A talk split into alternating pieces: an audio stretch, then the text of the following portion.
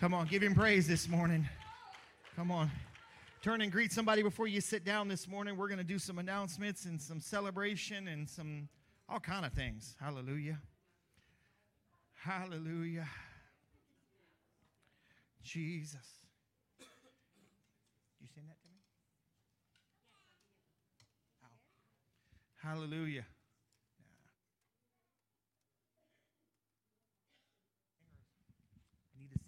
There we go. I turn it back on. Hallelujah. That's okay. Remember. All right, that's all I need to remember. Hey, grab your bulletin. I want you to look at a couple things in there with me this morning. And uh, we're just having an extra few minutes of announcements this morning. You know how much I don't like announcements, but we got some exciting things, Dave, so it'll be okay. I just happen to be looking at you. I like that shirt, by the way. That's good. Yeah. Don't forget, Open Heavens is coming up.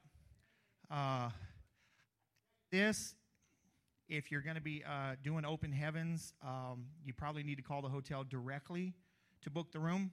You can't go online and do any of that because it is past the time period. And uh, crazy enough, um, it's at the Holiday Inn over there in, in, Beaumont, and they've implemented some crazy thing that if you come in on Friday, you got to check out on Sunday. Uh, you can't check out Saturday. And so I had to call them and get it straight because we're coming in Thursday, leaving Saturday. But if I checked in Friday, I had to leave Sunday. I, I don't know, it was weird, but they got it fixed. So, but if you want to go, I need to know, and you need to call and get a room because we were going to take the bus, and we just don't have enough people at this point. So we may actually take cars. Uh, but let me know quickly because it is very quickly running out of space. Amen. So, hallelujah. Hey, we didn't get to honor somebody yesterday or last week. Uh, Cameron? Come on, man. He graduated. Hallelujah. So we just got something for you, man. We wanted to give you a gift. And uh, I, I, heard he went hung out with 53 family members. Y'all, I done told him that would drive me up a wall. and fireworks. But it looked like they had a great time. But listen, we just wanted to th- say congratulations. Good job, Mama. You, you, you got him through. Hallelujah, Jesus. and uh, yeah, you know, I started thinking, I said, man, I don't know if I have 53 family members on my dad's side and my mom's side combined. Um, so then I'd have to start adding my wife's family. And then I started thinking about, well, some of those family members, um, whew, it would just, I'm going to stay there. I'm just going to leave that alone. Um, but yeah, anyways. So look, we're, we're blessed to have, have Susan Richardson here and her husband, Charlie Mack, which is how I hear her uh, respond to him. This is the first time I've ever got to meet him, and uh, it's just great to have you guys here. Well, I'm not going to call him that. She. she's telling me what she calls him, and I said I'm not going to call him that. And he's like, I appreciate it, but um, we're going to leave that alone. Hallelujah. Yeah, you know, it, it's. Can I tell you, the devil is just fighting against just even having her here yesterday. Can, can I tell you how crazy? You're like, Pastor, really? No, no. Let me tell you how crazy it was. She was supposed to be in at two yesterday. Okay, so she could, you know, freshen up and get relaxed, get ready for service. So I go to the hotel about 1:45 to greet them and make sure and I pull up, and there's like six or seven cop cars there. I'm like, whoa. And I finally got up to the manager, and the manager really won't tell me anything. And I'm like, well, you think about an hour? Maybe. I'm like, you think a hotel be open in two hours? I'm hoping so. And I'm like, and I see SWAT vests going on and all this, and I'm like, oh, Jesus. I said, do you think she'll be able to stay in the hotel tonight? because she's not telling me anything. And she's like, if everything goes the way we hope, and I'm like, so I called my wife. I said, you better clean the house because they're going to have to come over the house to freshen up because they're not getting. So as I'm walking out, they're evacuating the hotel. I'm like, oh, Lord. Yeah. Uh, so, so then I'm calling her and I'm like, hey, sis, how, how you doing? Where you at? Oh, well, we decided to stop and eat. Good, because we got to go clean house. I, I, think there was some kind of a hostage situation, but it wasn't quite what everybody thought or something. But uh, yeah, I was like, Jesus, devil is a liar, man. You know, but we did have a good time last night as well. And uh, but listen, I got this little video I need y'all to see real fast. Uh, some exciting things. So grab your smartphones if you got your smartphone mm, and watch this video. Okay, how about I, I tell you this while you're watching it? Go to your app store or your Play Store on your smartphone and type in new space life space Marksville. New space life space Marksville. Even works on iPads. Watch this little video.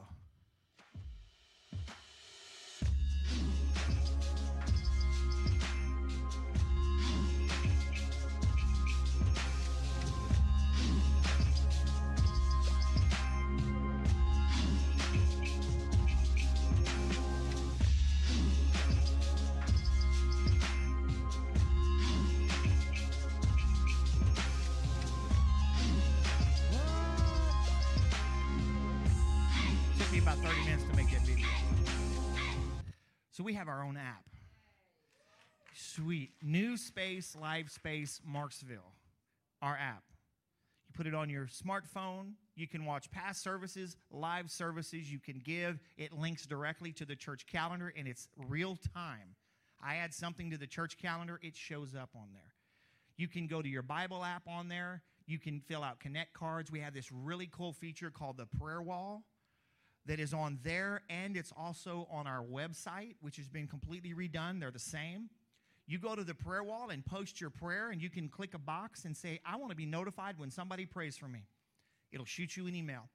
Or you can hit the watch button and put your email address in, and anytime somebody posts a prayer, it sends a message to you saying, Somebody needs prayer okay? And so it's just a, it's an easier way because not everybody has facebook. We can still use facebook but this is another way for us to know that hey we, we need to pray for people. We already had somebody post a prayer on there that we don't even know who they are because they don't come to our church. And uh, it but it doesn't all it asks for is your name. We don't have all the contact information on people. We can just pray for them and when you go in you hit amen. The giving is so much easier than the old system but here's what i need you to do. When you install it let the, uh, the notifications come across. Don't say no to everything like we generally do. Say yes to the notifications. And here's why we can send out messages to everybody that has the app. We can send out messages. We can create groups in there for our leadership teams, and we can message inside the app. We can do all of that. So you go in there and you go to giving and you create your account in there, and we're gonna not we're gonna stop using the other system in about a month. Okay, so if you have a reoccurring or something set up, cancel it in the other system. This is cheaper. It saves us money. Okay, so start utilizing that. If you have any pro- questions or issues, just talk to me. We'll, we'll help you through it. But we've been playing with it for a while, working it all out. But that's actually a real picture from the other day of our Connect card, our midweek. It sent me a message five minutes before service and said, Hey, don't forget, y'all got it? The ones from Wednesday night. Don't forget service today. Here's the link to go watch it. You can click on it and watch it and take notes at the same time and it's you can cast it to your screen. You can hit listen only if you're on if you have bad uh, internet at your house and just listen to audio. So you can share it to your Facebook page. You can do all kind of things. And so it's going to help us connect better, and it's going to help us with people that maybe want to watch a service at home. Amen. Uh, but we're going to move all of our giving over here. And again, if you have any problems, just ask me. One thing I need you to know, though, there's one thing they haven't finished developing yet. If you currently give your tithes and offerings, and then you automatic, you also have it do your like your missions, I'll say at the same time. I need you just to do tithes right now, because what happens is is is the system is not seeing it where it's tithes, missions all in one time, and it charges us twenty seven cents. But if you go do tithes, you hit the button to say set that up, and you do it again, it charges us twice, twenty seven cents each. So for now, just give it under tithes, because I can promise you we support our missionaries even when we don't get enough missions money. We support our missionaries every month, and that's why we're blessed. Amen. So it, for today, we're going to do a special offering at the end of the service. You can use it for that. You can do those kind of things. Amen. So uh, utilize the app, and we're still working on it. And what's great is we get to finish developing all the stuff in it, so we can add things as we want to, and it's super easy to do those things. Amen. So we got all that going on in there. We, we've got things. We're moving forward. Amen. So for those people who can't be here because they have to work, hey, you can set your phone down and just listen. You know, you can do all that kind of stuff. Amen. So look, we want to take a, a, moment here also, and we want to we want to now that we've got the giving part out of the way, mm, we want to get ready to give. Mm, we are going to receive a special offering at the end of the service for for Su- our sister Susan here. Um, and you can again in the app you can just drop down and you'll notice it in there that there's special guest in there as well. Or you can give uh, we're going to have that set up. But right now we want to give to the lord. We want to bring our tithes to the storehouse. Amen? We want to bring the tithes to the storehouse. And uh, hey there you are man. I didn't realize you were here. We gave your gift to her last week. So uh, congratulations. I didn't see you sitting there. So i went and grabbed my bags. I was like okay i got to make sure i do cameron. I saw him. So i didn't even see you. Well congratulations. So another one that got through Listen, when I graduated, they're like, What was your GPA? I don't care. I just got there. You know, oh yeah, I was like, of course, I made straight A's in college because I didn't get a scholarship because I messed around in high school too much. Student loans, I said, no, no, baby, I'm getting everything I'm getting out of this one. Every penny because it's costing. But, anyways, yeah. Oh, hallelujah. Hey, j- just a quick side note on that. Let me, let me tell you something. I coach track. Here's something interesting. Do you know statistically, out of all of the sports in high school, statistically, what sport gets the most scholarships to college? Football? Basketball? What do you think? Track. Track gets more than all of the others combined. All the others combined. I, know a young lady who got a, scholarship to Oregon State. There, there was a young man that got a scholarship down to UNO, University of New Orleans for javelin. He threw less on his javelin than my oldest son did when he was in high school. And this guy got a full ride scholarship to college. So run track. If you're a youngster, run track and just apply. you know why? Because nobody wants to run track in college. And they're giving money. So, free tidbit for the day. So, all right, back at the ranch. Only the older people will understand that. So, back at the ranch we want to bring our tithes and offerings to the storehouse and we want to we want to do what god has instructed us to do. Amen. He told us to bring our tithes to the storehouse. He told us not to rob him. And so you know what? My tithes the first thing that comes out. My wife takes care of that. I don't ever have to worry about it. It's the first thing that comes out. And then on top of that i ask the lord what would you have me to give? Because i believe the fact that you know what? I can i can never outgive god. And I make my living on my giving. And you know what? This church is blessed because our people give. And we give that money around the world. We send that to our missionaries. We support different programs and things that are going on. And we're trying to find places to support because we, we know that money is not just to hoard up here. We utilize it. Amen. And if you ever have questions about that, come find me. Come find me. I'll, I'll show you where the money is going. Amen. So we're going to pray this morning, and we're going to we're going to bless the Lord with our giving. If, if you're making out a check, make it out to New Life. Uh, if you're giving cash, that's fine, or you can go on the new app. Hallelujah. But listen, if you're visiting with us, we're not trying to get money out of you today. Just relax and enjoy what God is doing. Just just enjoy. You know, I've I've got this funny saying, Susan, that you know what? If you're a visitor with us today, sit at the table, pull up a chair, and eat, and we're not even going to ask you to clean up. Just just enjoy what God is doing. Amen. So let's pray, and then we're gonna we're gonna receive our, our tithes and offerings. So Father, we thank you again that we get to be in your presence and we get to be in your house with like believers. Lord, receive these gifts today as we bring them to you. We bring them to you in the name of Jesus. Lord, we pray that you would multiply those gifts in, in the life here of the church, but also of the giver. And Lord, as I always ask, use this money around the world, but especially right here in Marksville, Mansura, Louisiana, to reach the lost, to help those that are in need, and to feed those that are hungry. And we ask this all in the mighty name of Jesus Christ. If you agree with that, say amen with me this morning. Amen. Thank you for giving that. We've got our youngsters that are going to come around and, and serve you this morning. And uh, just remember, we're going to receive another offering at the end as well. Let me get this. We're going to get ready to do a little bit of worship. Hallelujah. Here he goes. Hey, one other thing before, before I move on, I, I was going to do this later, but I think this is a good time. We're going to start up our Life's Healing Choices class again uh, for the for the ones that went through it before. That's it's a nine week course, and and it's it's just an amazing time. Amen. There's a sign up sheet out here if you want to go through it. Um, it's specific to men and women, and they can only have a few in each class. You can only have up to six in each class, so we may have to do multiple classes. But it's going to be starting very quickly, and uh, it, it shows you things in your life that maybe you never got healed over. You know, it's a really good uh, course to go through. I know as a pastor, I went through it and, and learned a lot. Uh, so if you're interested in that, uh, Linda Sherman is taking care of that. She's outside greeting right now, taking care of that. And um, just go sign up or go ask her what it's all about. But I promise you, it's, it's a great class quickly. And again, we, we learned a lot. Amen. So, hey, let's get ready to do some worship this morning. We're going to really jump into it now. Can we do that? Hallelujah. Well, listen, as I always like to do, Sister Susan, you just operate in what God has sent you here to do. If you feel God needs to interrupt anything that we're doing, you take your liberty in this place. Amen. And uh, just listen, don't hold back. Don't hold back. Like I told her last night, is our only expectation is that everything you do is biblical and from the Lord. The ceiling that we put on her is there isn't one. We want it all. There's no limits. We want everything that God has for us. We want, we literally, we want her to pour out everything God has put inside of her with no restrictions. Amen. And so we, we really do want everything God has. Amen. Come on, y'all ready? Let's stand up. We're going to worship this morning.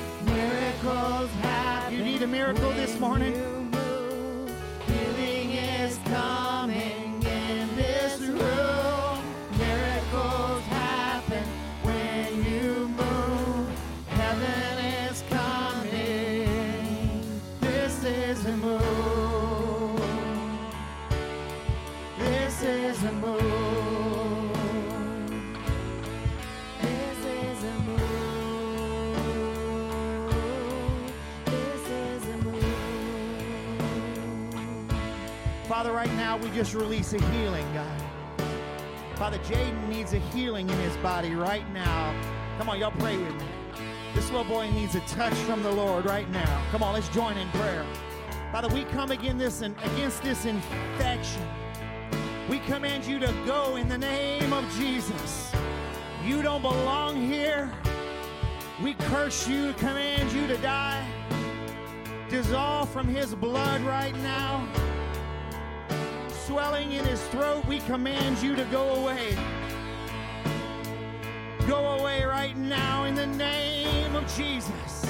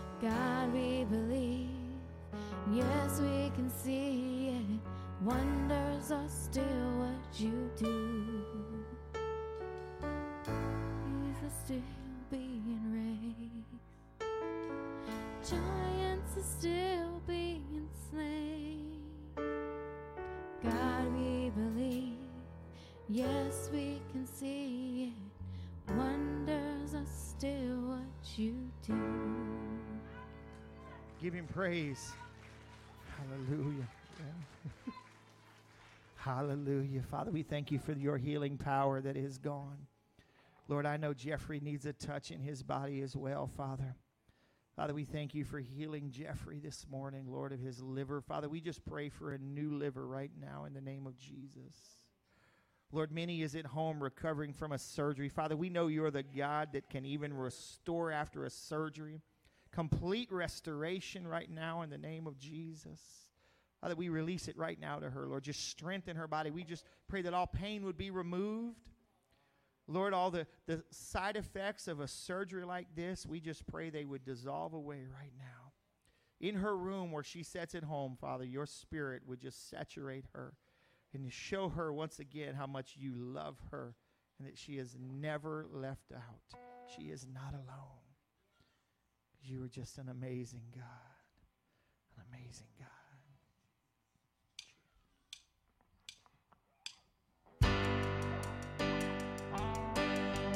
We've been quiet long enough. Susan, we get a little loud in this place.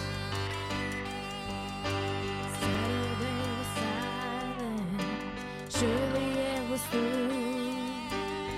Since when has impossible ever stopped you? Friday's disappointment. The sun was empty too. Since when has impossible ever stopped you? This is the sound of a dry bones rattling. This is the praise make a dead man walk again. Open the grave, I'm coming out. I'm gonna live, gonna live again. This is the sound of a dry bones rattling.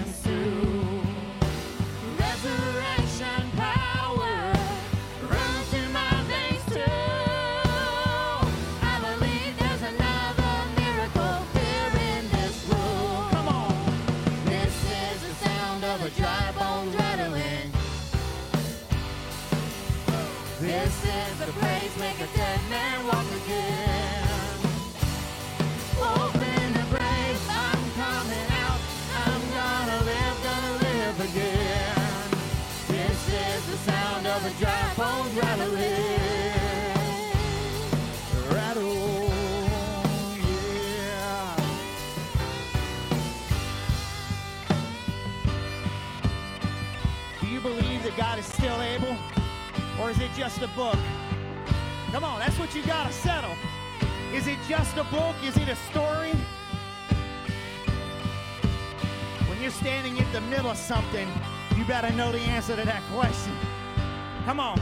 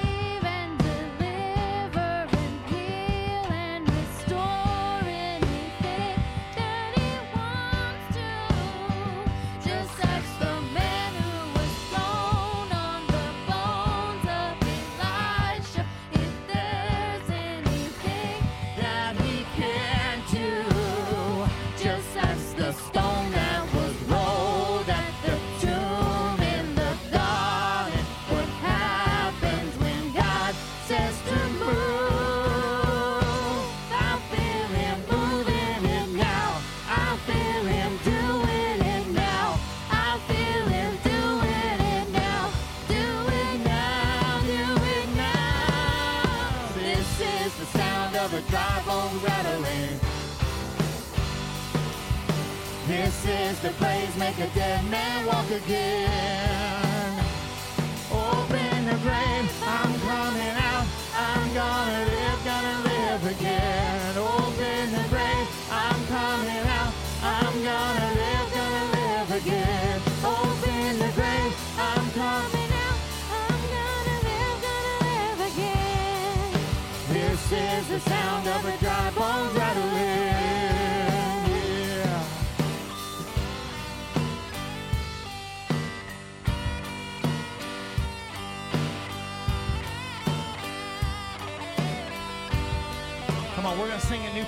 song, one we haven't done yet. You ready? I hear the sound. I hear the sound. I hear the sound. I hear the sound. I hear the sound. I hear the sound.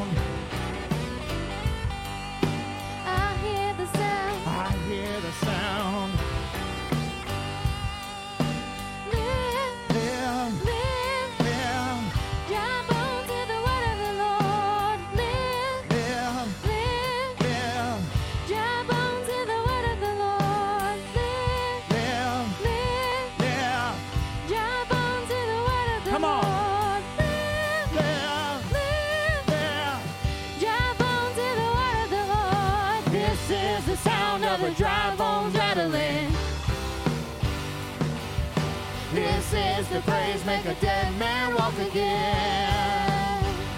Open the grave, I'm coming out. I'm gonna live, gonna live again. Open the grave, I'm coming out. I'm gonna live, gonna live again. Open the grave, I'm coming out. I'm gonna live, gonna live again. This is the sound of the dry bones rattling. Come on, give him praise this morning. Hallelujah.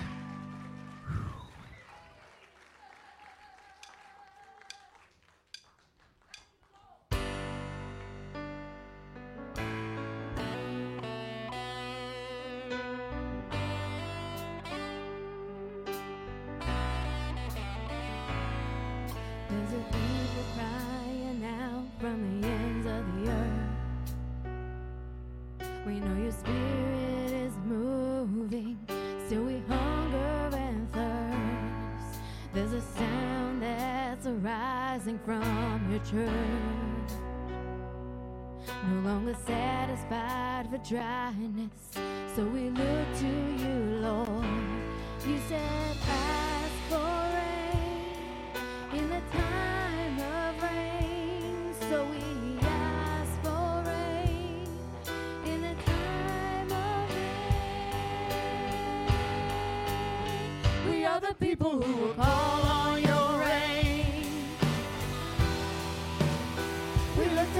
heaven and we call on your rain. Won't you fall on every dry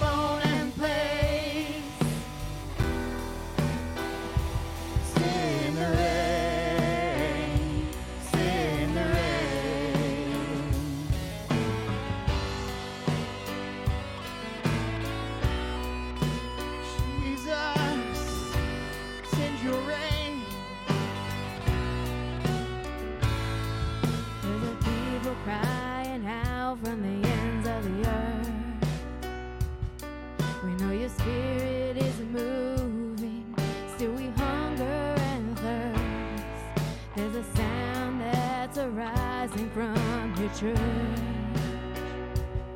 No longer satisfied with dryness, so we look to you,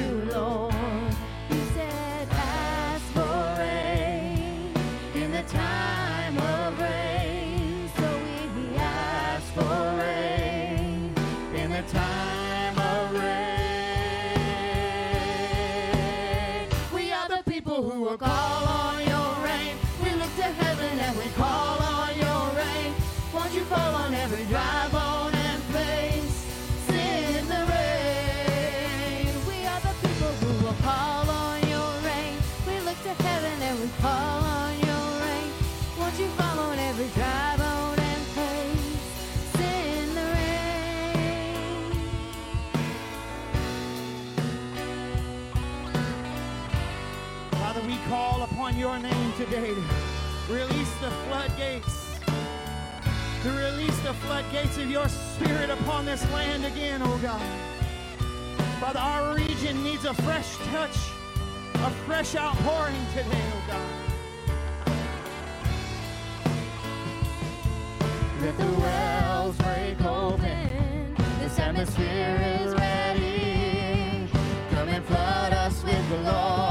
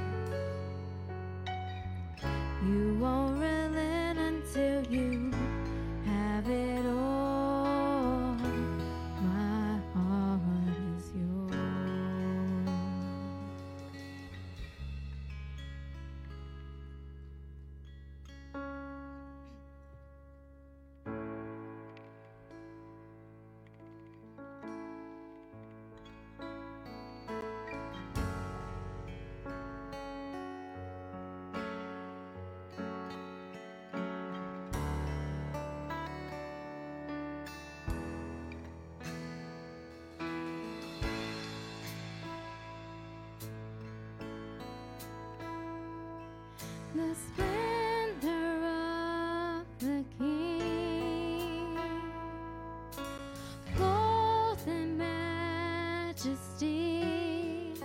Let all the earth rejoice, all the earth rejoice.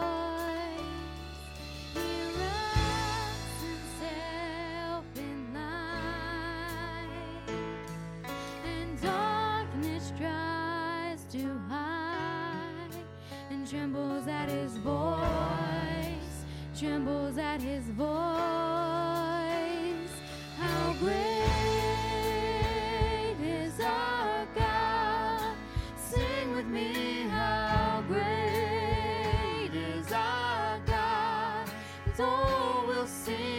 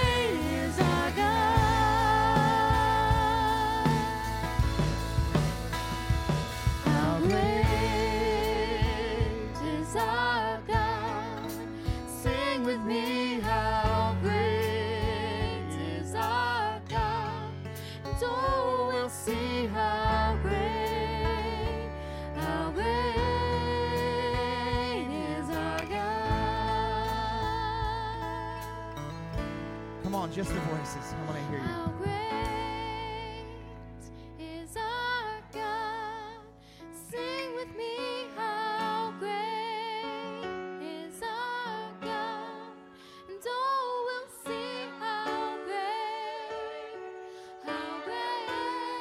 Come on, come on. Come on, can y'all sing that one more time? Come on, come on. I want to hear you this morning. Let everybody know how great.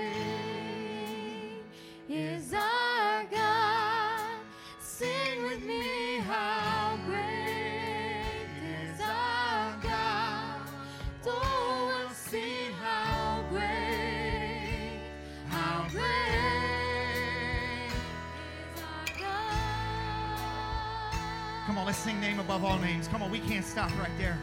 You're the name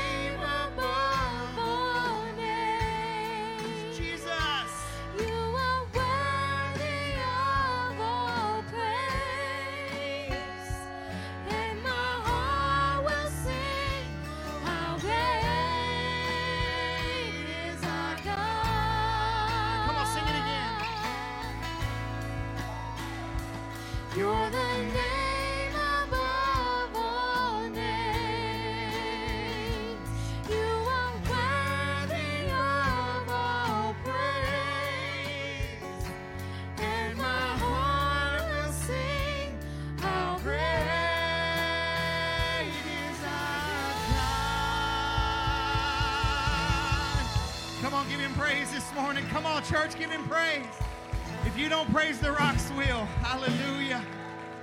Whew. Hallelujah. Come on.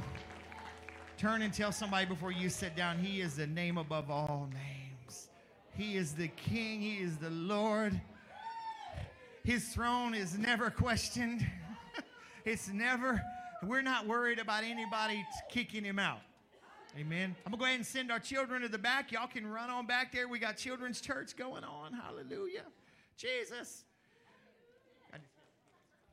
Hallelujah. There they go. Hallelujah. Yeah, y'all go right on around there. Sister, come on up. Have your way. Hallelujah. Love it. Jesus. Hallelujah. They turning her on. Hallelujah. Is it on? Yes. Yeah. Glory to God. Amen. Thank you, Pastor. I appreciate it. Amen. Woohoo! Amen. Hallelujah. I'm excited to be here uh, this morning. I, we had a great time last night in the women's meeting. Uh, my name is Susan Richardson um, of Love Never Fails Ministries. I've been married to this amazing man for the past 38 years. He's the love of my life this side of Jesus, and we're still crazy in love with each other. I'll tell you a story how we met. I was standing in a church at my sister Kathy's rehearsal for her wedding. Heard the door of the church open, turned around, and there was this man standing in the doorway, and it was like all of a sudden the heavens parted. I saw light shine right about his head. The angels went, oh!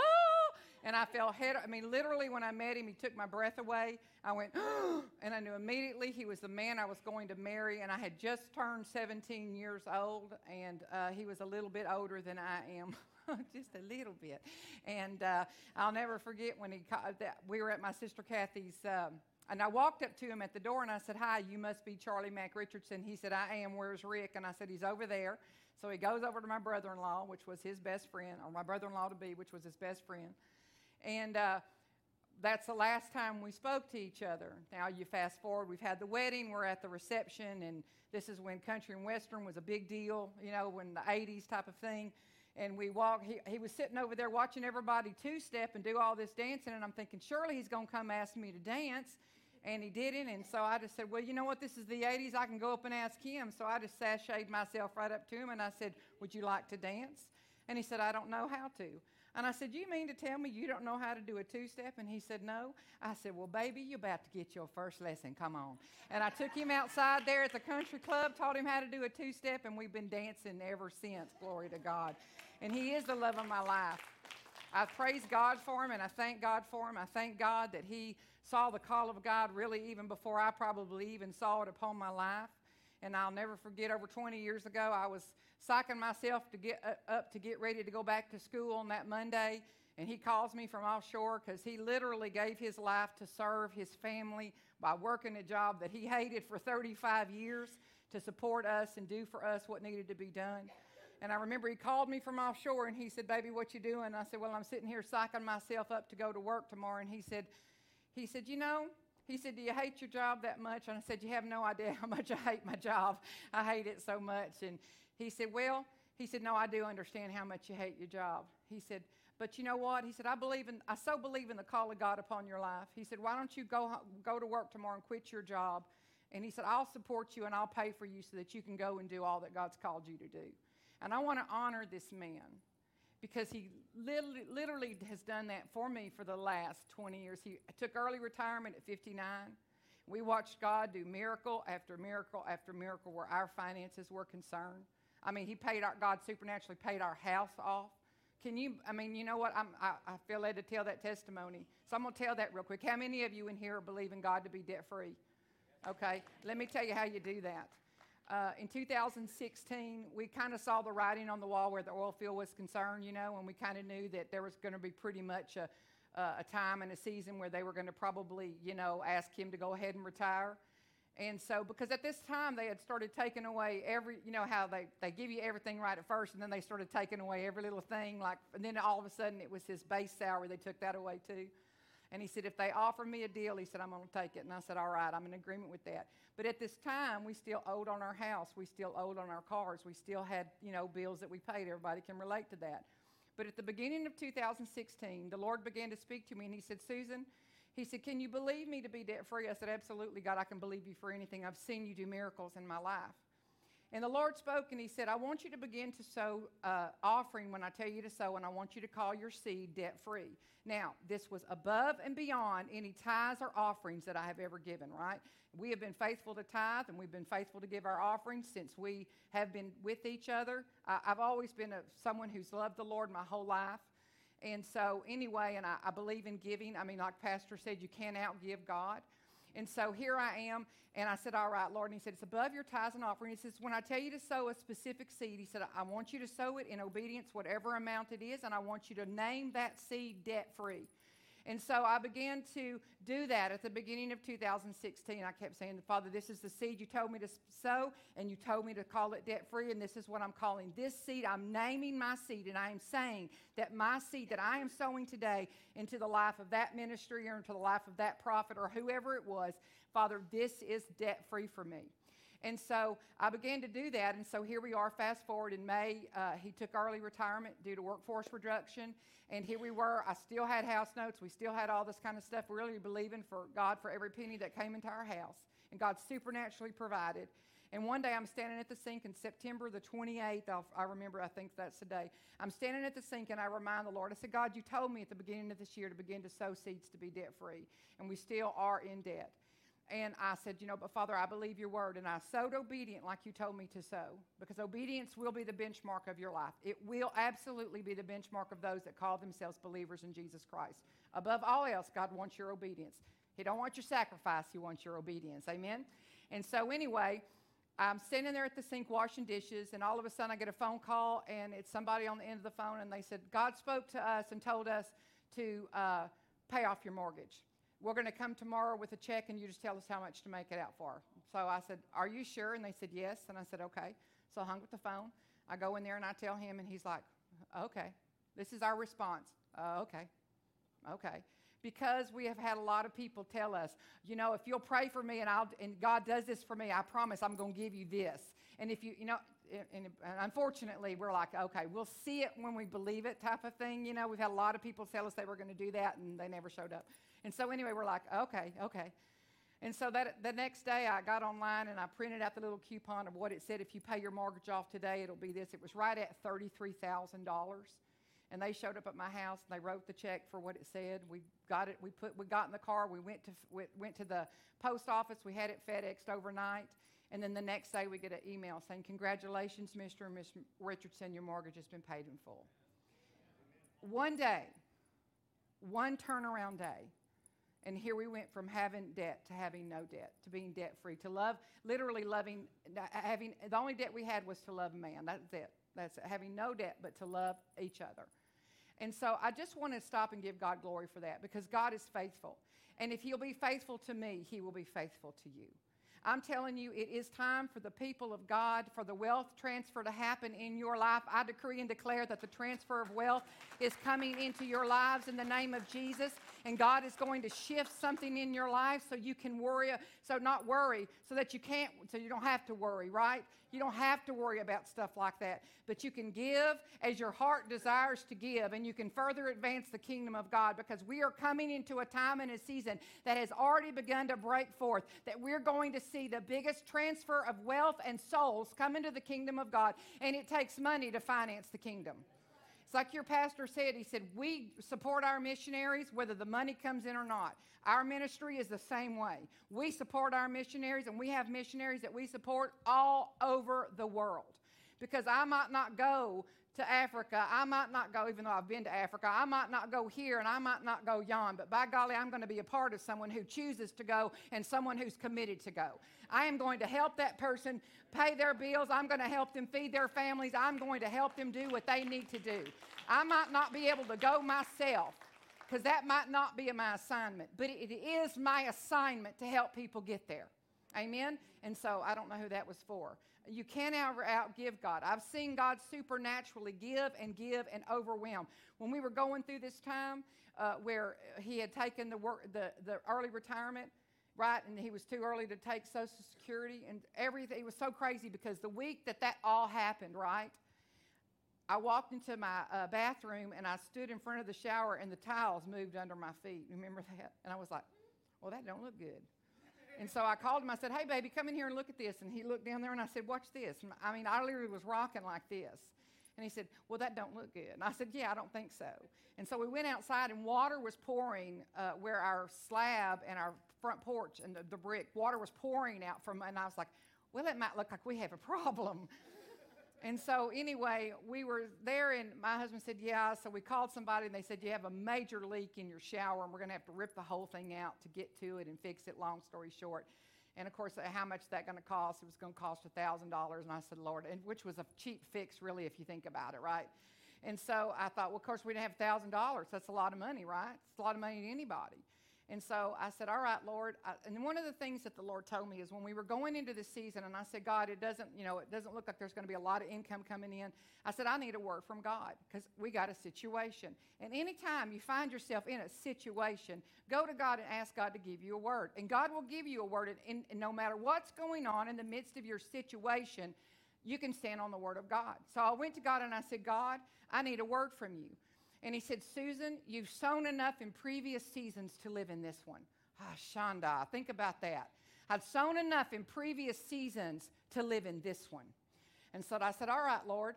So when all that happened and they said it was going to be this much to fix your bathroom, I just went to the Lord and I said, Okay. And guess what happened on the same day that we found the big leak in the bathroom? I go out to get the towels that I had sopped up all the water with. I go to put the towels in my washing machine, which all of a sudden decides it's not going to run anymore and it's going to be broken. Well, he goes out there and tries to fix it and comes back in with all these buttons and says, uh, I think we're going to need a new washing machine. I was like, okay. Guess what? God even cares about the fact that I have a washing machine, right? And so I just went to the Lord and I said, okay. I said, what do I do? He said, go buy you a new washing machine. I'm like, okay. So I go to I go to Sears. Well, I, first I went to Lowe's and that didn't work. So I went to Sears and so I'm at Sears and I said, I want the cheapest washing machine you got. I don't want it to do all that fancy stuff. I just need it to have cold water, hot water when I wash my sheets and spin them suckers. I don't want none of that new fancy stuff. And so I got this washing machine and it cost $416, right? In some sense. And the lady says, Well, do you have a Sears card? And I said, Well, I might have had one because one of the things, we don't even have credit card debt, right? We don't even have credit card debt. And so I said, I might have had one years ago. And she says, Well, let me look and see. She said, Well, she said, You haven't used it in so long, they've basically closed the account. So, but if you, uh, if you do it today, she said, I can give you. I don't know how much it was off, and I can end up, you know, getting your. I can deliver it for free, which was sixty dollars. And she said I can take the old one away, and I said that I, that'll work, right? So we did all that, got my new washing machine. Well, in this in this week that we were all this was going on, that they were going to have to come fix my shower and deliver my new washing machine, we had had a cruise that was booked that had been booked for several months. It had been booked for over a year. And so we thought, man, this is the worst time in the world that we could go on a cruise, but it's paid for, and if we don't go, we're going to lose the money. So we go on this cruise because we're big cruisers. So we go on this cruise and we come home, and I'll never forget this. And the reason I'm telling you this, just to build your faith a little bit. I come in the door after being gone on this cruise, and there's a stack of mail this big because I get tons of mail. And I go in there, and the very first envelope that I open Well, the very first thing I see on my desk is the bill from the contractor for $1,000, right? And I was like, okay, praise the Lord. And I just put my hands on that bill and I said, Father, you told me that I'd sown enough in previous seasons to live in this one. And so I said, okay. And then the next thing I opened was a letter. And I, this letter was from a woman that I never hear from. I never hear from. I probably hear from her once every two or three years, maybe at the most, if I even hear from her then. And in there, there was this two page written letter. And I'm sitting there reading this letter, and it says, Susan, I, the Lord had you on my heart. And basically, long story short, she said, The Lord told me, I was up praying for you, and the Lord told me that I was to sow this seed into your life. This check is not to go into the ministry, it is not to go for anything to do with Love Never Fails. This is to go into Susan and Charlie Richardson's life. Because the Lord says, You have given and you have given, and you never take anything for yourself, which is absolutely true. I don't. And she, he said, he said, but this is to go for you. Guess how much the check was for? a thousand dollars. I was like, go on with your bad self, God. Go on with your bad self. And I hollered down the hall and I said, Baby, guess what? And I, he said, Well, woohoo, there pays the contractor. I said, Hallelujah. So I slapped that check on that contractor bill and I said, Hallelujah, Lord, thank you. We've sown enough in previous seasons to live in this one. And then the next uh, envelope I opened was the Sears bill saying, You know, this is your charge bill and you owe $416 and I think it was 62 cents. And so, and then guess what? We ended up, I opened the next envelope I opened was a check for a refund for insurance that he had through the company that he worked for. And guess how much it was for? It was for $416. I was like, go on with your bad self again, God. And I am not kidding you. I saw that happen time after time after time after time again. I saw God do that for us. Because you know what? If you can get a word from God, no matter what the situation is you're going through, you can stand on that word and you can say, God, this is what you promised me. This is what you promised me. And for me, it was you'd sown enough in previous seasons to live in this one.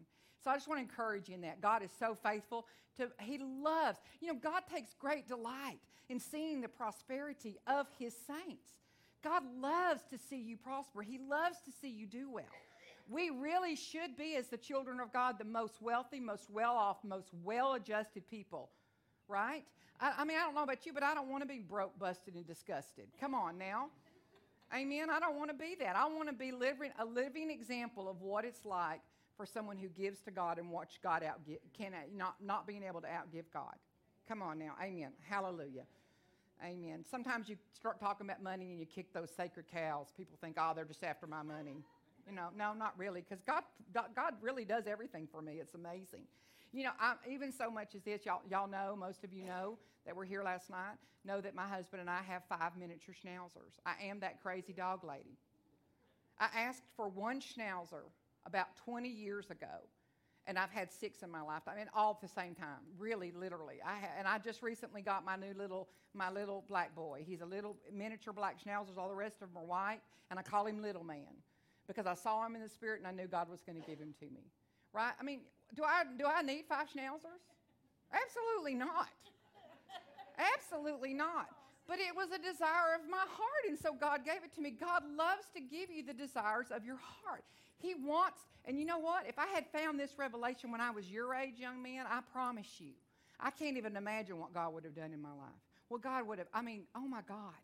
The things that if I, if I would have known, God, you know, my heart is yours. I'm going to let, let my heart be yours completely. And I'm just going to start doing it, put into practice what your word says, and I'm just going to watch you blow my mind. You know, when I was five years old, I was sitting on a, a pew in a church in Liberty, Texas, Heights Baptist Church.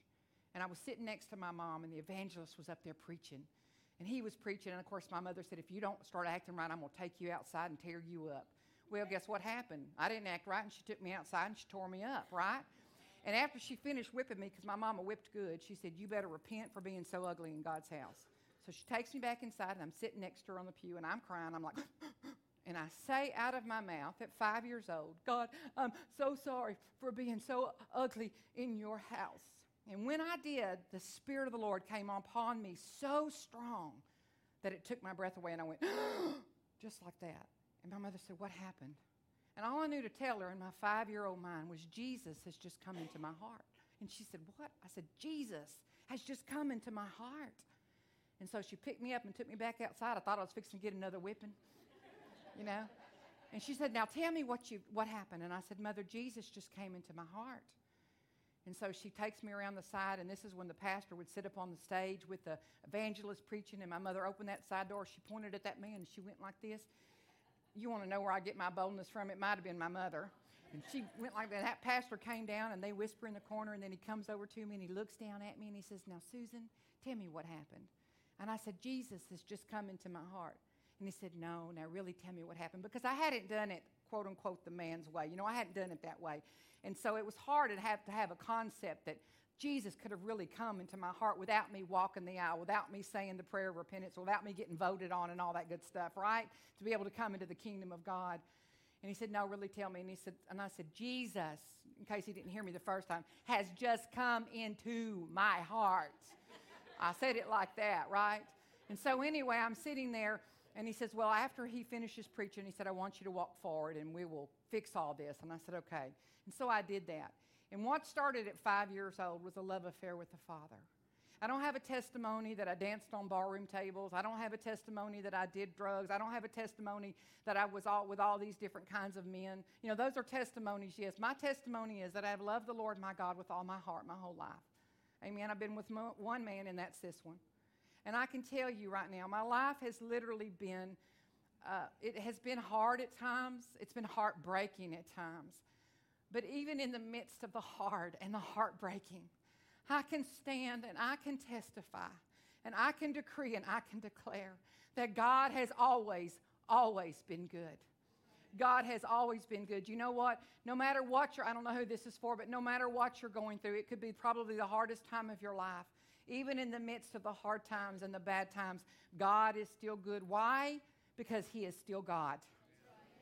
No matter what you're going through, God is always going to be who He is, and that is God. And God will always make a way of escape for you. And He will always show Himself to be mighty in the midst of you. Amen? He will always show Himself to be faithful. And guess what? Even when I don't feel like I have any faith, He is still faithful. Amen? Amen. And so, anyway, I thank you. That was the that was the appetizer. Amen. And now we're going to get into the word. Glory to God. And one thing about me is I am from Texas. I talk real fast, and you have to listen real quick. Okay. Hallelujah. Amen. I have a few prophetic words for the people. He, uh, this is the Lord spoke to me specifically for this church. And one of the things, I, because he's, he showed me what he's going to be doing in the midst of your congregation in the days and in the weeks and the months and in the years to come in this new era that we have gone into because 2021 started a new era and new, it's not just a new new year or even a new century it's a new era that we have walked into right and you know the thing about an era an ERA. I, say, I know I say it like an arrow or error, like, you know, whatever, but hey, you, you just have to go with the slang um, and the twang. You know, I heard myself talking one time on tape. I said, "My God, oh my God, I sound like a country bumpkin in a hick." But literally, I know. But I love y'all's bro. I love the, the way I, I love the way Cajun sound. I'm telling you, I absolutely love it. This is what the Lord said, and this is He said here. He said, "I want you to tell my people that there really are only two races." There are only two races. There are those that know God, and then there are those that don't in the eyes of the Lord. There are those that know Him, and then there are those that don't. Amen? And that's the only distinction God has. There is no color, there is no discerning. There is only those that know Him and those that do not. Amen? Because God is literally colorblind as far as that goes. There is no black, white, red, yellow, all that stuff. Right? It's just those that know Him and those that don't. Amen? And when you look at it that way, there will be no race issues. I'm telling you right now. Uh, you know, number two, the devil tried everything with his arsenal to shut us down. But this is what the Lord said. He said, Now is not the time to let up, back up, give up, or shut up. Hallelujah. The devil tried everything within his power. And I know shut up might offend you, but that's all right. Y'all have to love me anyway, right? Now's not the time to let up, back up, give up, or shut up, but it is the time to rise up. Amen. It is the time to rise up. Amen. Because as a church, we're not merely a gathering or assembly, we are a movement. And we have been commanded by God to go forth, right, and make disciples of what? All nations. And so when you give into missions and you give into that what your pastor and who your pastors have decided that they're going to support, that's what you're giving into. Amen. You're just not helping them, you know, whatever. You are literally helping them take and disciple all nations and send those out. Amen. Um, as far as the rising up part, in Isaiah 60, this is what the Lord says to tell you guys. Amen. In Isaiah chapter 60, verse 1, it says to arise and shine, for your light has come, and the glory of the Lord is risen upon you. Amen. Arise means to rise up to intensively and causatively, in other words, with intent and for a reason, to continue to help and lift up again to make new. In other words, that's what this church's assignment is in this new era is to arise and to shine. And shine means to be luminous, like the breaking of the day, to be glorious, to show the light, and to set on fire. Those that were here last night will understand and get excited again because once again, the Lord is telling us, let ourselves be set on fire. Amen. Let ourselves be set on fire for the Father. Amen. And in Matthew 5 16, it says, What did Jesus say? He said, To let your light so shine before people. In other words, when you go out of these, because it's so far beyond these four walls, right? And you're four and no more. It is so far beyond that, that everywhere you go, that the light of Jesus Christ is so shining within your life that people may see your good works and glorify you. No, glorify your Father who is in heaven literally be a light in dark places. You know, everywhere I go, I always say, God, I know I'm going to the store to get a gallon of milk. But Father, is there some assignment in the midst of me going out today that you would have me fulfill? One time I found myself at Sam's, and I'm sitting there checking out at Sam's, and the little girl behind the cash register is checking me out, and, and the Holy Spirit spoke to me and He said, I want you to tell her this. And I said, All right, what would you have me say to her, Lord? And the Lord said, I want you to tell her that the promotion that she got passed over for today was not my will for her life. And she's upset about it, and I need her to know that I've got better for her. And I said, Young lady, I don't know exactly how you believe, but I believe in the Lord Jesus Christ. And the Lord wants me to tell you that the promotion that you got passed over by and got passed over for today was not God's perfect will for your life. And God says, if you will just be patient with Him, that a better thing is going to come and His will is going to be done. And she looked at me she said, My God, how did you know that? She said, I came in this morning and they told me that the uh, position that I had applied for, she said, uh, I did not get it. And she said, I've been mad all morning. I said, Well, the Lord doesn't want you to be mad anymore. He wants you to be glad. And she begins to sob right there at the cash register. And I didn't go in there and try to preach no hermeneutical hummus, going, Thus saith the Lord thy God Almighty, would say. And No, I just went in there and I talked to her just like I'm talking to you right now, just like I talked to God in my all my Texas twang and all my slang. And I might mess up the words, but you know what? People need to see real. People need to see real. They don't need your religious self, they just need your real self, right? Because it's not about a religion, it is about a relationship. It's about knowing people, it's about connecting people to the God that you serve through relationship. It's not even about getting them to come to your church. It's about connecting them to Jesus and having relationship with him.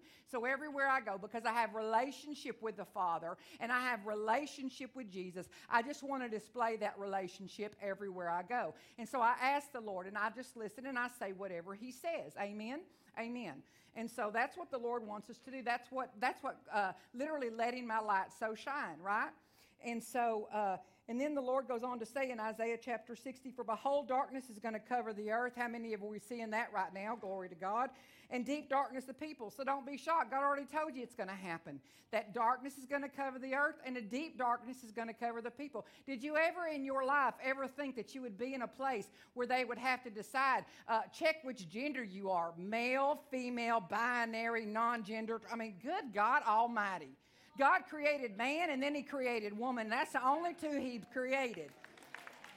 All right, none of that foolishness going on about what the heck is non-binary anyway? My God, I, I said, Lord, I laugh every time I see that on one of those survey things. You know, I mean, God, that's foolishness right there. And I'm telling you, there's people are confused. The enemy's done everything within his power to steal identity. How and you know what? I think to myself, devil, you overplayed your hand because I'm telling you, there's a people rising. Oh, shekelabokai. There's a people rising up right now, and we're going to know who we are in Christ. Glory to God. And we're going to go out there, and these people that are confused, that don't know if they're a man or if they're a woman, they were born this way or born that way. I'm telling you, you're going to go with the light of God on your life. You're going to go shining with the brightness of His glory upon you. And I mean, you're going to open your mouth, and freedom and truth are going to come, and God is going to set people free. Amen. Amen. You set yourself on fire, and people will come to watch you burn. Glory to God. Amen. And it says, and deep darkness are going to cover the people, but the Lord will arise over who? Over you, is what the word says. He's going to arise over you. You're like me? Absolutely. I am a housewife from Onalaska, Texas. And if people can if people can see that a housewife from Onalaska, Texas can go and do the things that I do, I promise you, baby, you could do them too. Right? I have people say, well, you need to stop saying you're uh, just a housewife from Onalaska, Texas. I said, but that's what I am. For the first and foremost call upon my life is to be Charlie Mack Richardson's wife. I said, oh, you mean it's not to be a prophet? No. The first and foremost call upon my life is to be his wife. And then the second call of God upon my life is to be Jake and Abby Richardson's mother. And then all the rest of this is what I call just the gravy, right? Just the gravy. It's the lagniappe, as y'all call it, right? That's what y'all call it, right? Okay. Amen. We call it just the gravy, hallelujah, in Texas. And it says, and his glory is going to be seen upon you. I love this. The Gentiles, which is people that are not in covenant, you are not a Gentile. I don't care what they want to teach you, you are not a Gentile. You are an in covenant person. And anytime you see Gentile in the word, what it means is those people that don't have a covenant with God. You have a covenant in and through Jesus Christ, your Lord and Savior. Amen. The Gentiles shall come to your light, and kings to the brightness of your rising. That's how important it is that people, you get up. Get up off of your little behind and do something. So, well, I don't, I don't want to preach. That's okay. You don't have to, but you have to. But the word is clear in commanding us to go and preach the gospel everywhere you go. Amen. You know, if you don't have the words to say, let your life. You know, you might just be the only Bible anyone ever reads. People all the time come up to me and say, What is it about you that's different? Well, it's just Jesus. Well, man, I know Jesus, but there's something different about you. I said, Well, then that's the Holy Ghost. I mean, because the Holy Ghost done got hold of this little uh, little Baptist girl and turned my life and rocked my world upside down. Amen. I, t- I feel led to tell that story, so I'm going to tell it. How much time do I have, Pastor? I mean, is this being okay? Is it good? Okay, good. All right. Well, we we have to be at the next service at four. It'll be okay. I'm just kidding. Amen here I am, 20 something years old. My, ch- my son Jacob has been born. He's eight months old. And I realize I really need to get him in the house of God and I really need to start raising him in the things of God, right? And so I'm sitting there and I am going to church. I, the pastor that I was born and raised in the church where I was born and raised all of a sudden got the holy boot and they put him and he started a church on down the road and i'm thinking well i don't know what in the world happened. He got something what they call that holy ghost. You know so i don't know nothing about that because they certainly didn't teach it about that in school when i was in church right? And when it came upon me so strong when i was uh, five years old i didn't know what it was because they didn't preach about that in the church but i knew that i'd had an experience with god and i've loved him ever since right and so all of a sudden, God decides, yeah, it's time for you to get filled with the Holy Ghost. So I start going to this church, and I remember I, the very first Sunday that I ever went, he was, he was working and he was gone, and I went by myself. And I remember standing there thinking, I have never seen in my life stuff going on in this church like I've seen. And I remember after I went home that day, my mother comes over and she says, Well, what was it like? And I said, Well, Mama, I said, All I can tell you is this. I don't know that I understand what I saw, and I most certainly am not sure I understand what I heard. I said, but I do know this one thing God was in that place. God was in that place, and I want God. That's what I know. I want God. I want God with everything that is within me. I want God. I don't, you know, we sing these songs, God, I want more of you. I want more of you. I am not willing to settle for more of God. I do not want more of God. I do not want more of Jesus. I want all of God, and I want all of Jesus. Jesus is our example, and He walked this earth with a full measure of Holy Spirit upon him. He walked in the full measure of God the Father in his life. I want the same thing, and your heart should burn and desire the same thing as well. Amen. God can take a crazy housewife from Onalaska, Texas, fill her with the Holy Ghost, and then set her on fire and put her out for the world to see. Amen. Put her in Marksville, Louisiana. Amen. Glory to God to preach the gospel. And I'm sitting here, and so I go again the next Sunday, and I'm sitting there, and I was having a physical uh, uh, problem in my body, and the doctor had said, if we can't get it fixed, we're going to have to do a full hysterectomy on you. Where at that time, I wanted more kids. I don't know what in the world I was thinking, but I wanted more kids. And so I'm sitting there, and so my friend that had been coming with me, and she'd been kind of ministering to me, she says, Would you like to go up for healing? And I said, Oh, no, I, I couldn't do that, you know, because good Baptist girls don't do that, right? And so I'm sitting there, but I'm feeling this pull and this draw of the Spirit. And so I said, Well, if I go, would you go with me? She said, Yeah. And so I go up to the front, and I'm standing up there at the front, and her husband comes, and he's standing behind me. And I'm looking at him, and I said, Look, now, if I fall, you promise to catch me, right? Because I'd been seeing that stuff, and I didn't know what that was. And he said, Don't you worry about it. You just let God be God. And so I'm standing up there at the, at the altar and my old pastor, who now has been filled with the Holy Ghost, and they gave him the Holy Boot, he comes and he tries to start explaining to me about what's fixing to happen. He tries to start explaining it to me. And I just look at him and say, I believe, I believe, I believe, I believe, I believe, I believe, I believe. I sounded like a fool. I believe, I believe, I believe, I believe. And the next thing I know, I'm on the floor, plastered to the floor, and can't even so much as move a muscle in my body. And I'm thinking, oh my God, what has happened? People can see up my skirt. That was the, uh, that's literally the first thing that came through my head. People can see up my, people, let me just warn you right now, they're not looking up your skirt, I promise, okay? They're not doing that. And I'm laying there on the floor. When I laid there on the floor for what seemed like eternity, and all of a sudden I'm laying there and I'm able to move one finger, and I'm like, oh, I'm making progress.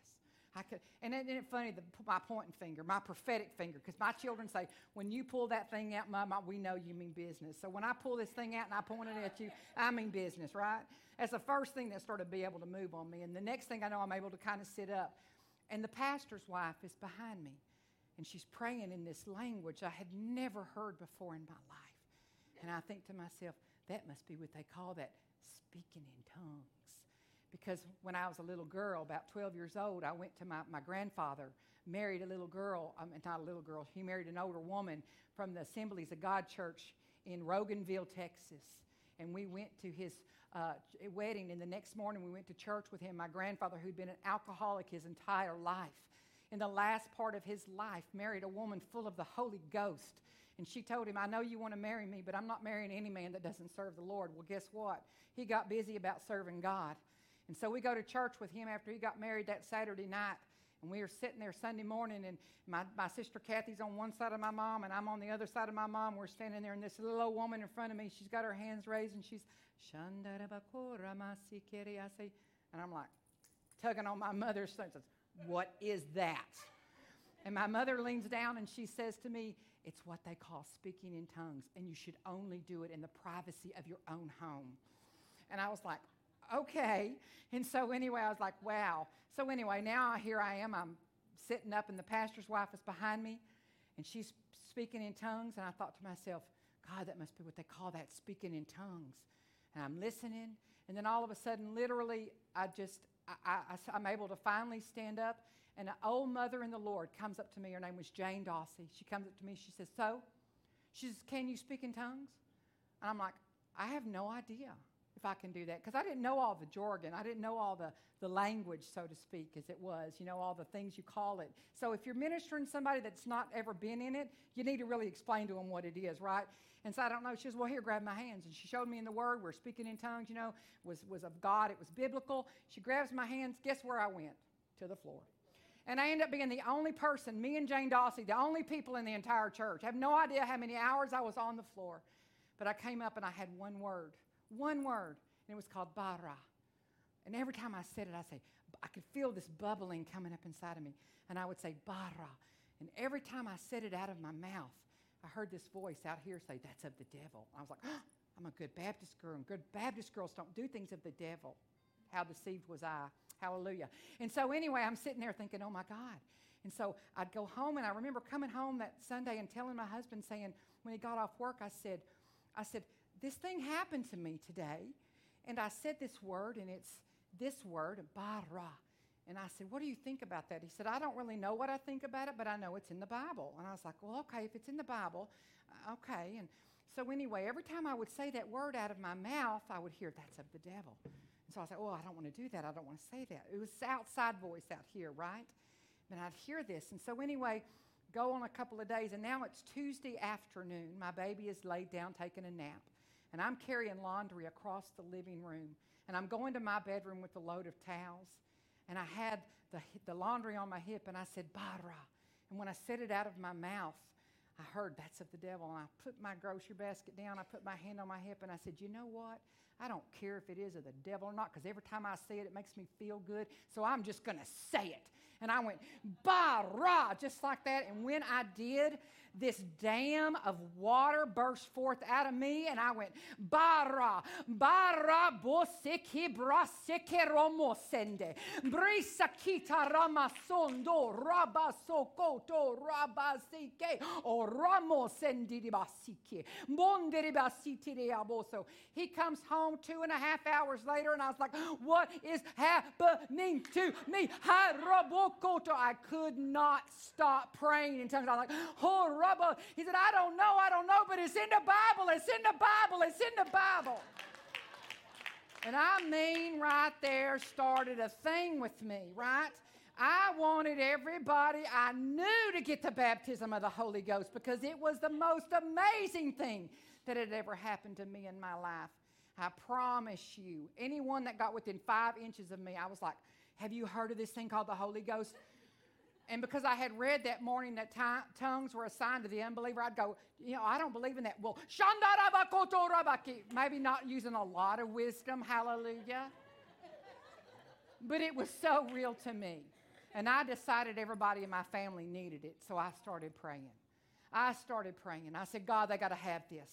They got to get saved and they got to get filled with the Holy Ghost. Hallelujah. And, all, and then I, I'm, I'm praying fast I'm praying hard. I'm praying fast and I'm praying hard. And I go to a woman's meeting. The woman calls me out and she says, The Lord says He's heard your cries and your prayers concerning your family. But He says to go into the highways and the byways and compel them to come in. Because if you'll be busy about my business, I'll be busy about yours. And as you lead one in from the outside, I'll lead one in from, the, from, from your family. Well, I want you to know it was on like Donkey Kong.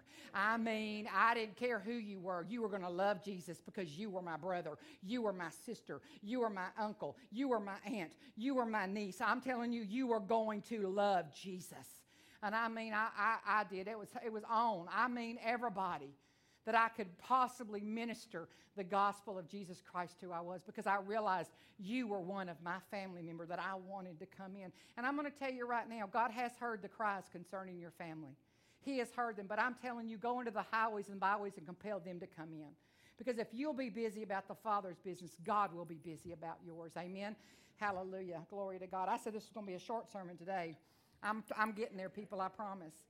It says, number four, in verse 4 of uh, Isaiah 60, says, Lift up your eyes all around and see. Look and believe that they all gather together. They come to you. I believe, I believe, I believe that this is exactly what God is going to do. It says, For your, now I want you to hear this, Wendy. For your sons shall come from afar. In other words, your sons are returning and they are coming home.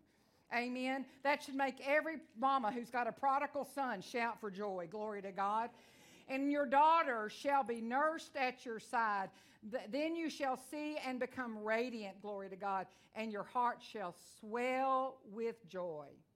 Amen. Because of the abundance of the sea, which sea will always represent people, shall be turned to you, and the wealth of the wicked or the Gentiles shall come to you. Glory to God. So if you can't shout about anything else, shout about the fact that the wealth's going to come into your hands. Hallelujah.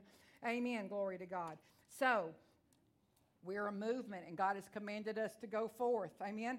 And specifically, the word for this church, specifically, this is what the Lord said to me concerning this church, for you and Pastor Richard. That the Lord called this place a harvesting station.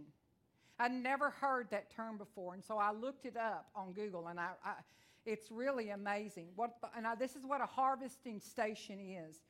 It is designed to activate spaces in inner cities that have rifts or gaps or a void of something and turn those dry desert wastelands productive. That's exactly what a harvesting station does.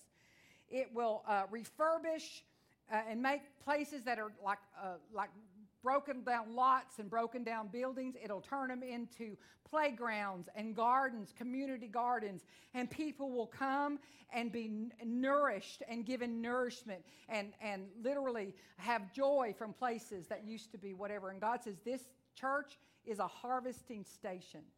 And this is your desolate place out, out for outside these four walls. And God says, You are going to be the, be the key in turning these places. Hallelujah. Wouldn't it be amazing if God turned that casino into a church? Wouldn't it be amazing if God turned that casino into a church? Amen. Amen. And it, says here that what a harvesting ta- station does is it turns what was once void and lacking and not useful into being productive and influential. Can you imagine that being said about your community, that it's productive and influential? Amen? Productive means have the quality or the power of producing, especially in abundance. That you could literally see Mansura and Marksville be a place of productivity, which yield results and benefits or profits. Hallelujah. And then influential means exerting or possessing influence one who has influence. And these two words, productive and influential, are going to be the two words for the new era for this church. When someone says, What kind of church do you have? Your answer and response should be, It's a productive church and it's an influential church. I mean, those are the words for this body and for this congregation. And in a vision, as I was praying, I didn't just see a church bus, I saw buses. And I literally saw them lined up out the door all the way out on the street. And as you pulled up, they were unloading. The next bus pulled, and that bus would leave and go get more. And then more people would come. More buses would unload. It was not just a church bus, it was church buses. Buses. Like the buses that go and get the people and bring it up here to the casino, it was those kinds of buses. I'm telling you, good buses. Amen. Amen. And the instructions from the Lord to you is everyone in this place needs to be asking God, Where is my place? Because the Lord says the cry from the Spirit and from the throne of God is all hands on deck. All hands on deck, which means everybody get into your place, everybody get into your position, and start moving in the anointing that God has put on your life. Amen. It might be cleaning the toilets. Amen. That's how ministry started for me was cleaning the toilets. Glory to God. I did that for many years. Clean the church. Amen. I don't get an amen when you say that. I don't understand why. Hallelujah. But you know, the very first throne I worshiped at was a toilet throne. Come on now. It was the very first one that I served and I did, and I cleaned up that thing. I cleaned that bathroom. It was a joy to me to be able to clean. They said, Father, whatever Heine sits on this thing, I thank you, Lord, that the anointing's going to hit them. I thank you, Lord, it's going to go through them. Hallelujah. And pray over whatever situation I had. Amen. And then also, I just want to add this that when you come to church, every Sunday you come, every time you come into these doors for something, to ask yourself before you get here, how can I be a blessing to these two people? Is there something that I have, Father God, in my possession that I can give them? Maybe it's $20 so they can go and just treat themselves to lunch. Maybe it's a kind word. Maybe it's just a prayer. Say, hey, Pastor, I just want you to know I'm praying for you today. God put you on my heart this morning, I'm praying for you today. Well, God gave me this, and I wanted to give it to you. Because I can tell you right, you will never be more blessed by God when, when you honor than when you honor the man and woman of God. Don't think that they're, yes, they are here to serve you, and I know that your heart, I can tell you something. My husband and I were talking this morning, and I said, Those people in that church don't have a clue at how blessed they are to have such a pastor that's so full of wisdom. I sat last night and we talked to him, and I picked his brains, and this man has got more wisdom than most pastors I know, and I promise you, I know a lot of pastors. I know a bunch of them, but this man of God has wisdom far exceeding beyond his years. And this woman of God right here had a word of knowledge for me that literally gave me the key to something I've been praying about for several months now.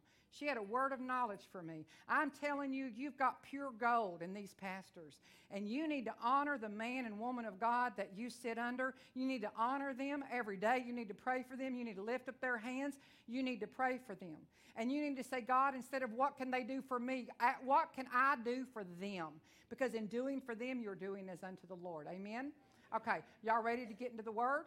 Y'all think, wait a minute, I thought that was the word. Glory to God. Amen. All right. It's what the Lord says. Oh, I lied. I have two pages of notes. Wait a minute. No, just one. Glory to God. Yes, here it is. I got it. Wait a minute. I have, I've, I've preached so many places the last several months, it's been crazy. I mean, they, they, they opened Texas back up, and it was like, Can you come and preach? And I was like, All right, here we go, God. It's on like Donkey Kong. Let's go. Turn in your Bibles, if you have a Bible, which I hope you do, to Acts chapter 8. We're going to go there. And we're going to go to verse 26. This is what the Lord spoke to me. The Lord spoke to me about this church. He said, When you're at the right place at the right time, God's going to give you the right words and you will see the miracle working power of God. Amen. In other words, you're going to get the right results. I'm going to say that to you again. When you're at the right place at the right time, God will give you the right words and you will see the miracle working power of God. Amen? You're going to get the right results. When you're at the right place at the right time with the right words, amen, you're going to get the right results. Amen. Obedience, like I said, is a benchmark in this hour. It's always been a benchmark. God always has desired our obedience over our sacrifice. Amen. When He tells you, he tells you to get up and pray, and you say, Well, I will, Lord, but man, I'm really tired. And so you roll over and you go back to sleep and he says, I want you to get up and pray. And you roll back over. Anyone ever done that? I know I'm not the only one. And then I get up and say, Oh, well, I will, sa- I'll, I'll, I'll fast today, God. My sacrifice didn't really mean anything to God because what he wanted was my obedience to get up and pray. But in Acts chapter 8, we're going to go to verse 26. And it says, Now an angel of the Lord spoke to Philip, saying, Arise and go. See, there's that word arise again. So God must be trying to tell you people something. Arise and go toward the south along the road which goes down from Jerusalem to Gaza. This is desert. Amen. Arise means to stand up and raise up. Go basically means to move forward. Isn't it amazing that the very first two words of the gospel and good news are go? Hallelujah. God means something when He's saying this to you. He wants you to arise and go. And where He sent Peter was to a desert. You mean to tell me God would send me to a desert? Absolutely. God would send you to a desert. A desert is a lonesome place. It's a waste place. It's a desolate place. It's a wilderness place. It's a forsaken place and it's void of any kind of water. That's what a desert is. You mean to tell me God, who loves me with everything that is within him, would send me to a wilderness? You mean to tell me God would send me to a hard place? You mean to tell me God would send me to a place where there is no water? Absolutely, God would. Absolutely, God would. And I can tell you right now, you better rise and go. And I love this about Philip. After the Spirit of the Lord spoke that to him, verse 27, what does it say? So he what? Arose and he went. He arose and he went, right? In other words, he went to the right place. That's where God told him to go. Obedience. Obedience will always put you in the right place. Amen. He arose and he went. And then it says here, and behold, a man of Ethiopia, a eunuch of great authority under Candace, the queen of the Ethiopians, who had charge of all her treasury and had come to, Jerus- to Jerusalem to worship, amen, and was returning and sitting in his chariot, he was reading Isaiah the prophet. Then this, and I'm going to stop real quick. The, a eunuch, y'all know what a eunuch is. It's a basically a, cras, a castrated male. It's someone who's impotent. In other words, it's someone who cannot reproduce, right? It's someone who cannot reproduce. And one of the very things about the kingdom is that we reproduce, right? The very first thing God spoke to Adam and Eve is that they go, right? Be fruitful and do what? And multiply. Go, be fruitful and multiply. Reproduction is what the kingdom is all about. That we, that we reproduce, right? Christ that's in us and then it goes to other people, correct? Well, here is this guy, and it says he was on his way back from Jerusalem, he came to Jerusalem to worship. In other words, he had a knowledge of who God was. He had a knowledge of God as the creator, as God as Jehovah, but he had no knowledge of the Savior. And that is what God wanted to do. And so, see, God sees this guy, and so he sends Philip to go talk to him. And he tells Philip, he said, I want you to go and join yourself, right? Go and join yourself to this uh, uh, chariot. This is, and the Spirit of God said to Philip in verse 29 Go near and overtake this chariot, which go near means to approach it, and overtake means to join yourself to it. Go over there and get next to it. Go over there. So when God says, I want you to go there and I want you to go over there and, and, and, and see these people, He wants you to join yourselves to them. I mean, He wants you to go and be a part of their lives, basically insert yourself in the equation. And it says, So Philip, I love this, ran to him. Philip didn't say, Well, God, I need a confirmation. I need you to confirm. I'll do it if you confirm. How many of you are like that? Amen. So I'm glad you're like me because I would be like, okay, God, if I get three confirmations, I'll go. No, it's about quick and immediate obedience in, these, in this day, in this hour, right? Because if you're at the right place at the right time, God's going to give you what? The right words, and you're going to get what? The right results. Amen? Because you're going to see the miracle working power of God. How amazing would it be if God tells you this morning, I want you to get up and I want you to go to Walmart and I want you to go stand in the checkout line number 17. But God, there's 49 people in checkout line number 17, but that's the one God told you to get in. And you get in that line, and they say, Ma'am, you can take you over here. Say, Nope, I'm right here because this is where God told me to be. I'm right here. I know I could check out quicker with you, and if you're like me, you hate everything about Walmart and you hate going to Walmart, but I'm telling you, if I end up going to Walmart, it's an assignment from God.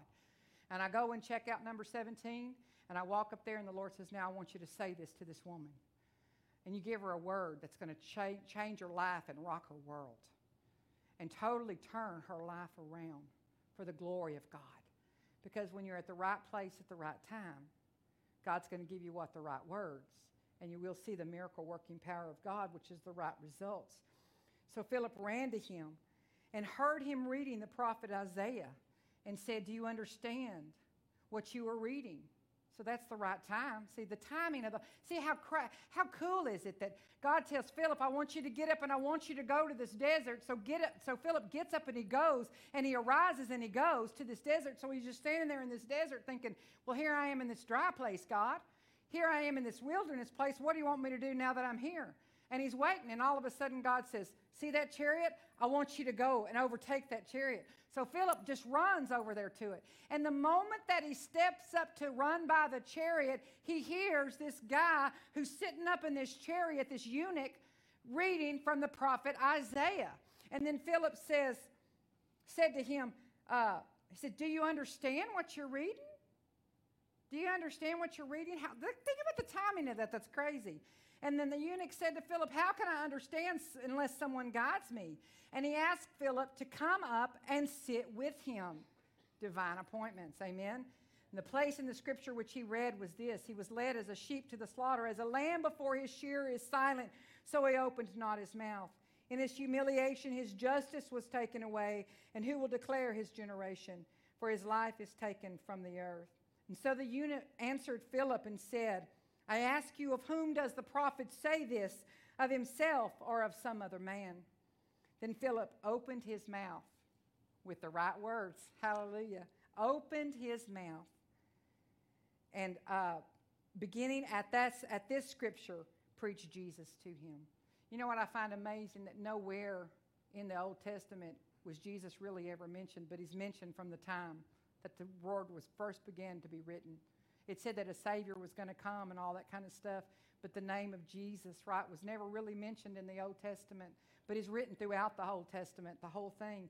And it says that he began from that place. He opened his mouth, and God filled his mouth with the right words, and he began to preach Jesus to him.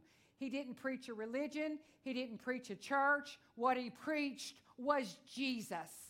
And you don't have to know everything there is to know because God knows. Those of us that study it still don't know everything there is to know. All you have to know is Jesus. All you have to know is that there is a God that loves you. There is a God who loved you so much that he sent his only begotten Son, Jesus Christ, that whosoever believeth in him should not perish but have eternal, everlasting life. That is what you have to know. And that is what you preach. Not your religion, not your opinion. You preach Jesus. God will give you the right words. When you're at the right place at the right time, He'll give you the right words and you will see the right results. And it says here so after Philip opened his mouth and beginning of the scripture, preached Jesus to them. In verse 36, now as they went down the road, they came to some water. Wait a minute. Anybody catch that?